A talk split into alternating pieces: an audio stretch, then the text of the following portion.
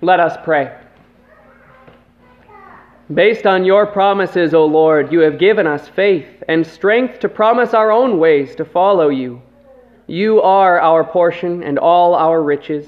Our own strength is not up to the task. By your word and your mercy, enliven us and fill us with your grace.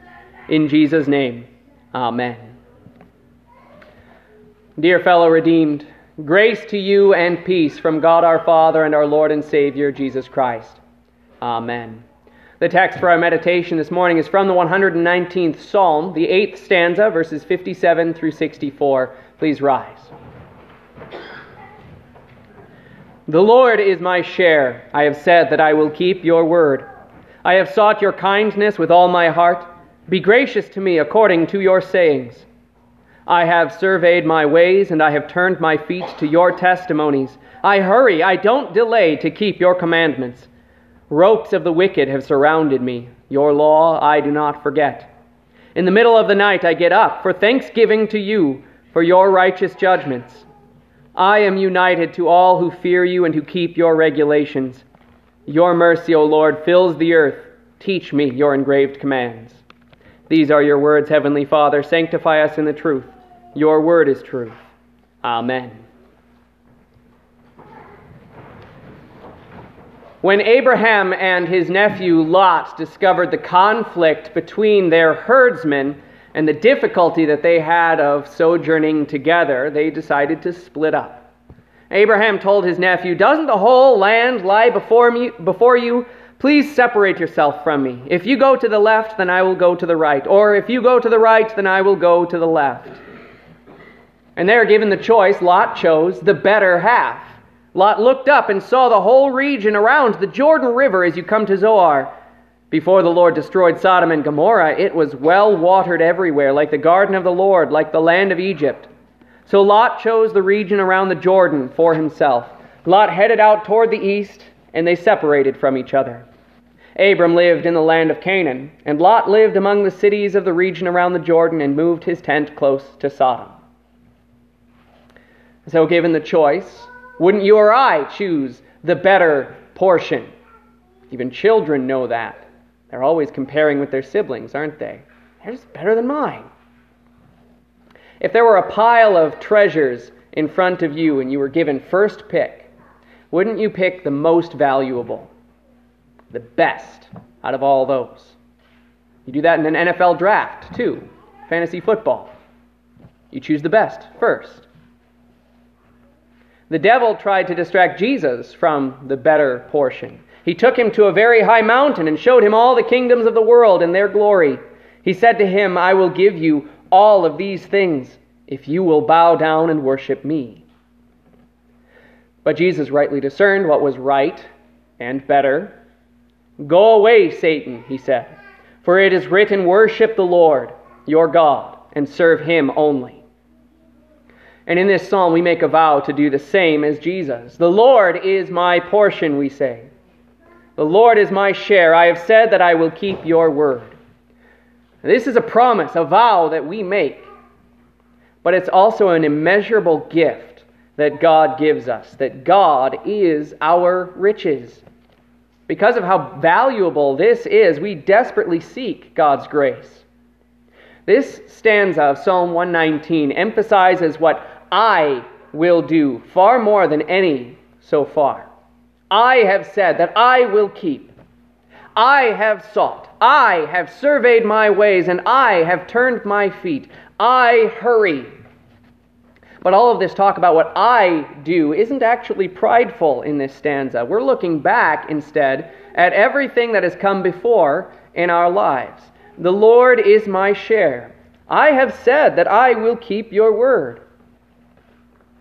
This is what we do when we remember our baptism or our confirmation.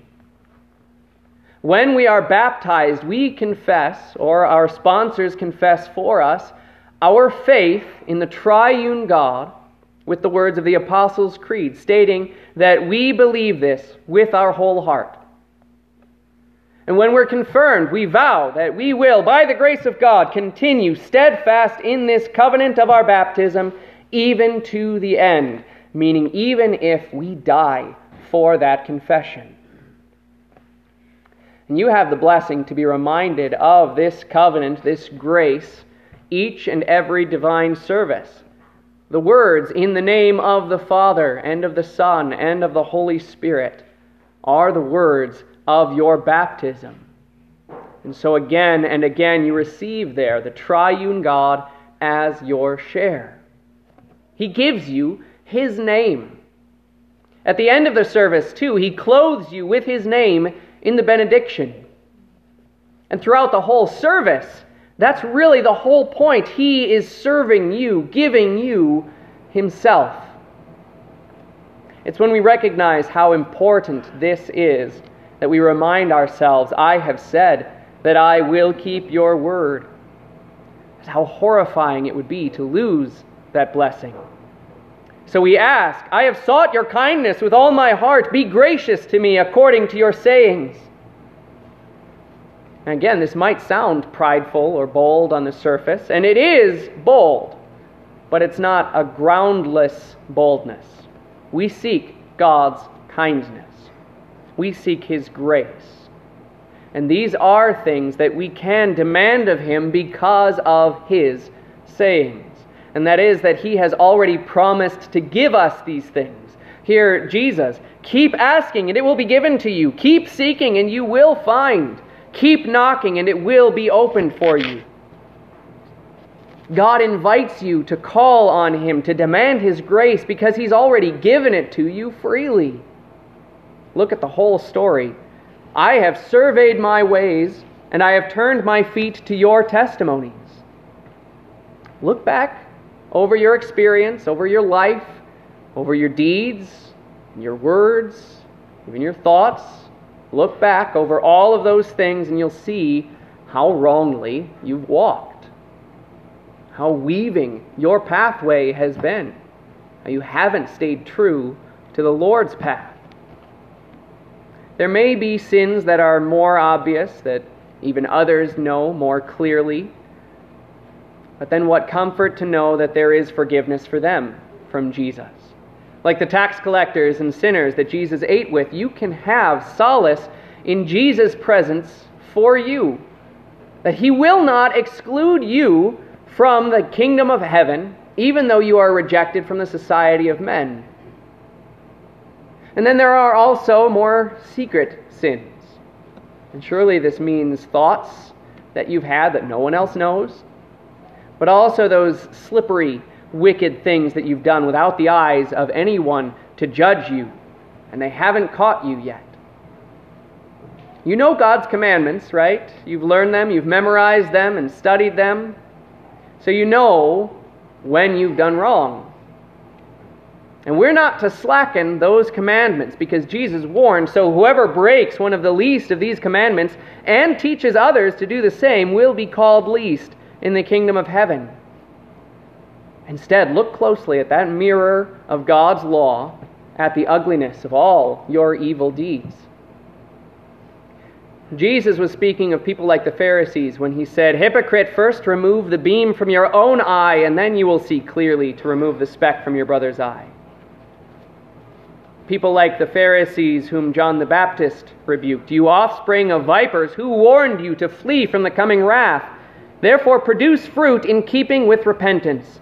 Do not think of saying to yourselves, We have Abraham as our father, for I tell you that God is able to raise up children for Abraham from these stones. Grace, this means, is thought of cheaply by our sinful flesh. This is naturally what you and I will do. Laziness in bearing fruit is the result. When we think little of our sins, especially in comparison to other more obvious sinners, we don't actually believe in the forgiveness that Jesus offers.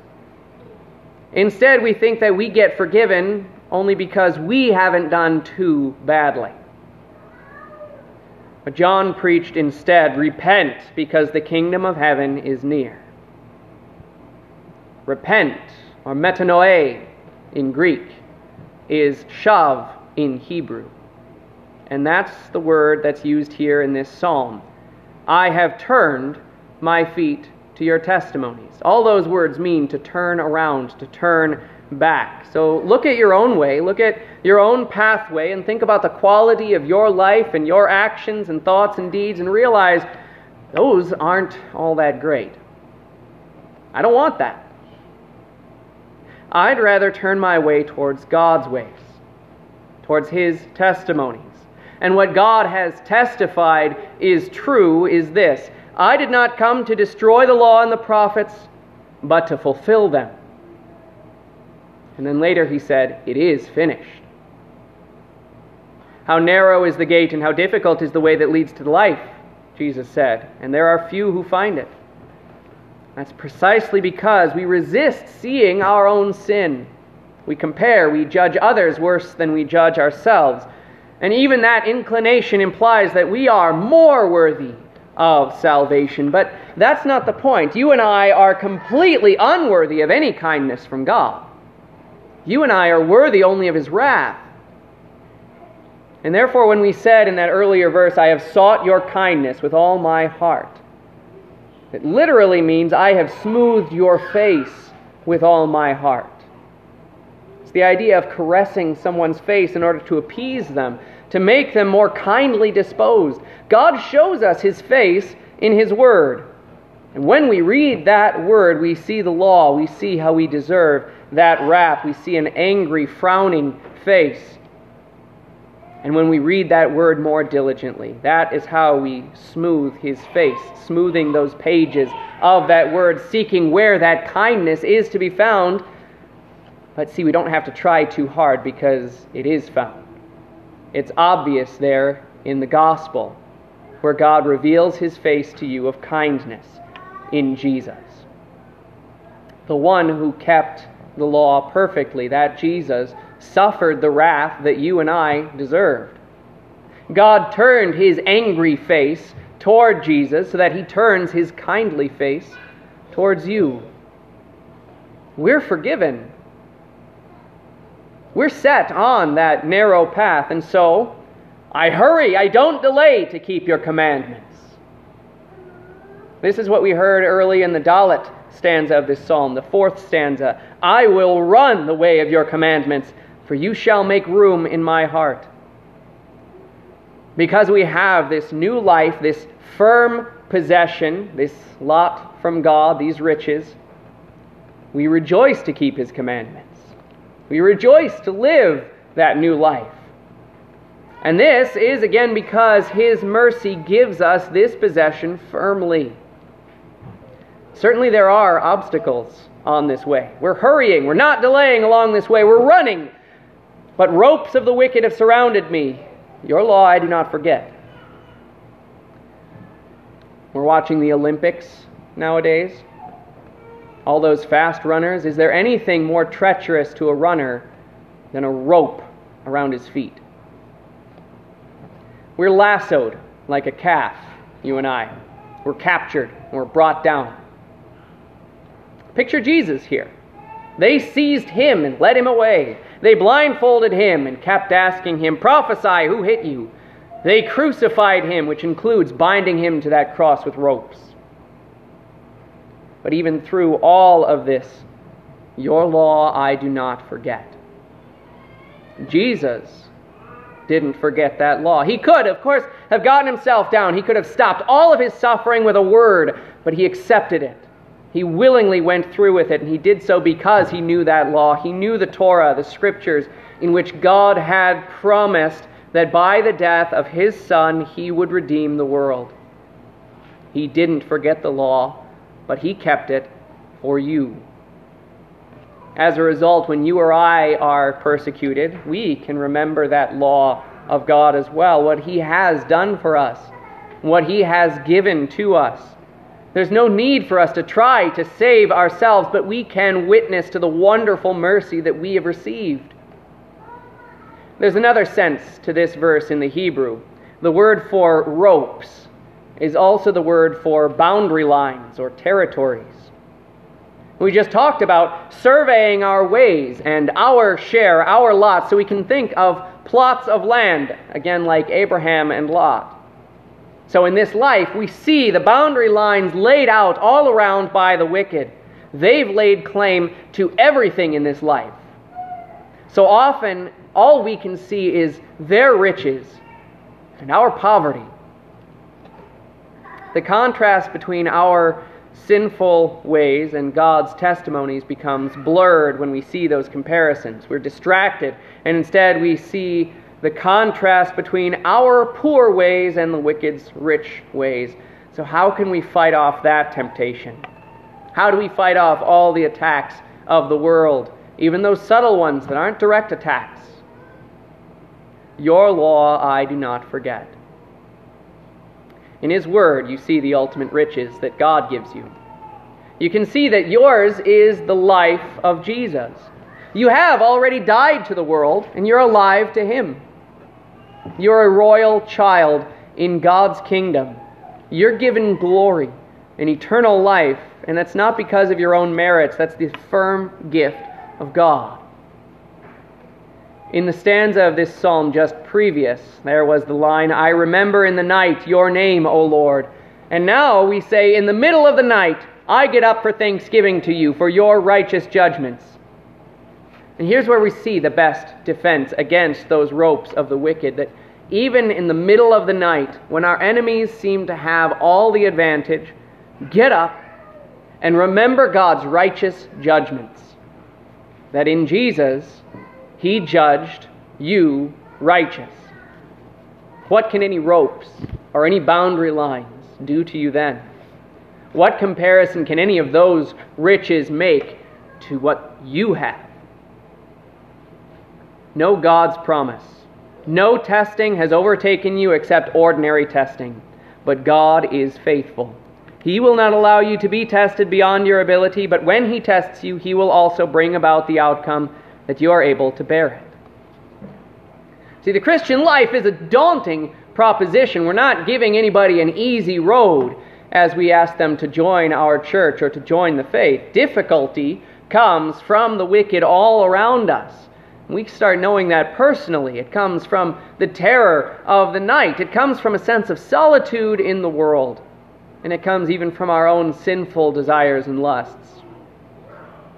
But God is faithful. Remember that. The testing comes, but God is with you in that testing. God has declared you righteous already. He's given up His Son for you. Indeed, he who did not spare his own son, but gave him up for us all, how will he not also graciously give us all things along with him? Great and mighty riches you have from God. And they include this that I am united to all who fear you and who keep your regulations.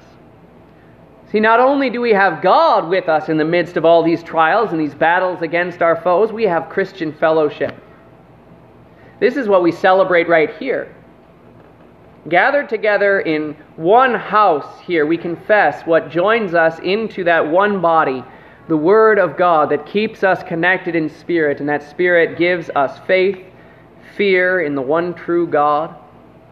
And because of this, you and I are in the strongest nation in all creation. And Jesus called us his church and said, And the gates of hell will not overpower it.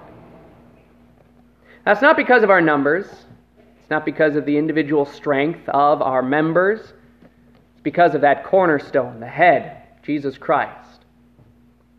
God's own Son is our brother, and He's linked arms with all of us, all together.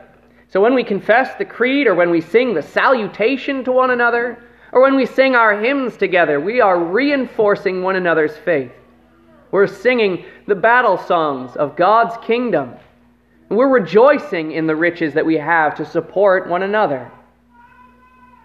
The Apology of the Augsburg Confession defines the church as a fellowship of faith and of the Holy Spirit in hearts. Yet, it says, this fellowship has outward marks so that it can be recognized. These marks are the pure doctrine of the gospel and the administration of the sacraments in accordance with the gospel of Christ. This church alone is called Christ's body, which Christ renews, sanctifies, and governs by his Spirit. So, this portion that belongs to the Lord, this church, you see, there's a boundary line drawn around us. a line that God has drawn to call us his own. The Lord is my share, we say. And he claims you also as his share. These boundary lines are the word and the sacraments, given and shared rightly. So you can also know when you are out in this world, you can know where the true church is. You recognize the boundary lines.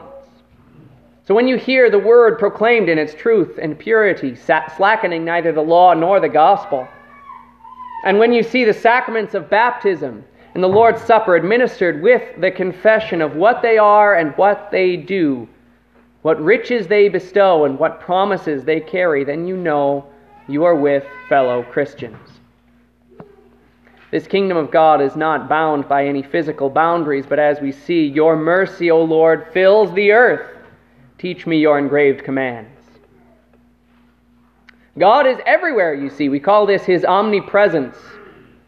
So there's no country, no state, no city where his gospel is impossible to find. And also, there's no soul whom Jesus' blood does not cover. And therefore, we fulfill Jesus' command to gather disciples from all nations through his word and sacrament. If that means that we end up in a land that looks less appealing, we know that we have God's word, God's riches, and God's blessing along with us.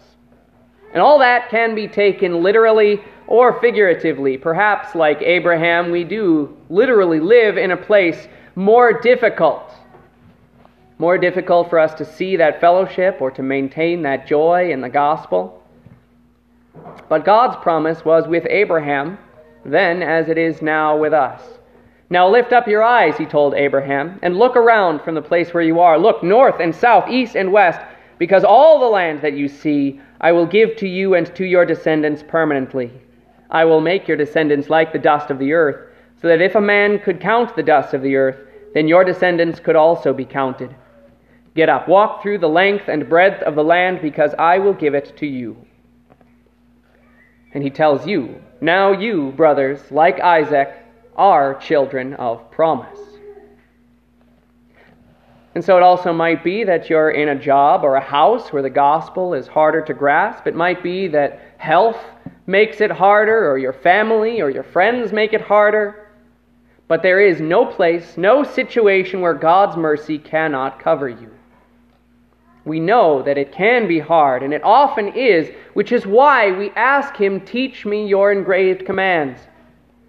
See, if we've learned nothing else from Psalm 119, it's that we desperately need God's word to be spoken aloud to us and often.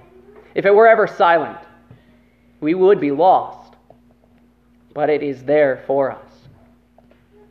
And we can take comfort in this too that even though the wicked have drawn up boundaries for their portions of the world that they have claimed, in reality, none of it belongs to them any more than the area that Lot claimed would remain in Lot's possession. God possesses it all.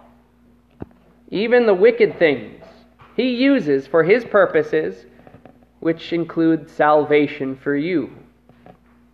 Pharaoh and Saul and Ahab and Herod and Pilate and the Roman soldiers and all the other wicked antagonists of the Bible were all used by God to accomplish your salvation. Even Satan himself has been used by God to accomplish your salvation. And this is what it means that we know that all things work together for the good of those who love God, for those who are called according to his purpose. And so when you or I find ourselves in less ideal situations, in our living atmosphere, in our jobs, with our money or our abilities, God uses all of those things for the purposes of his kingdom. He has all of it in his power. He has you in his loving hand. You have him also. The Lord is my share. I have said that I will keep your word. You say that again and again. It's a promise that we make. That makes a really good morning prayer or evening prayer, even, just that one verse. The Lord is my share. I have said that I will keep your word. Because it's also that immeasurable gift that God gives us. We've said it because God's Holy Spirit gives us Himself, gives us Jesus, gives us faith, gives us life, gives us everything.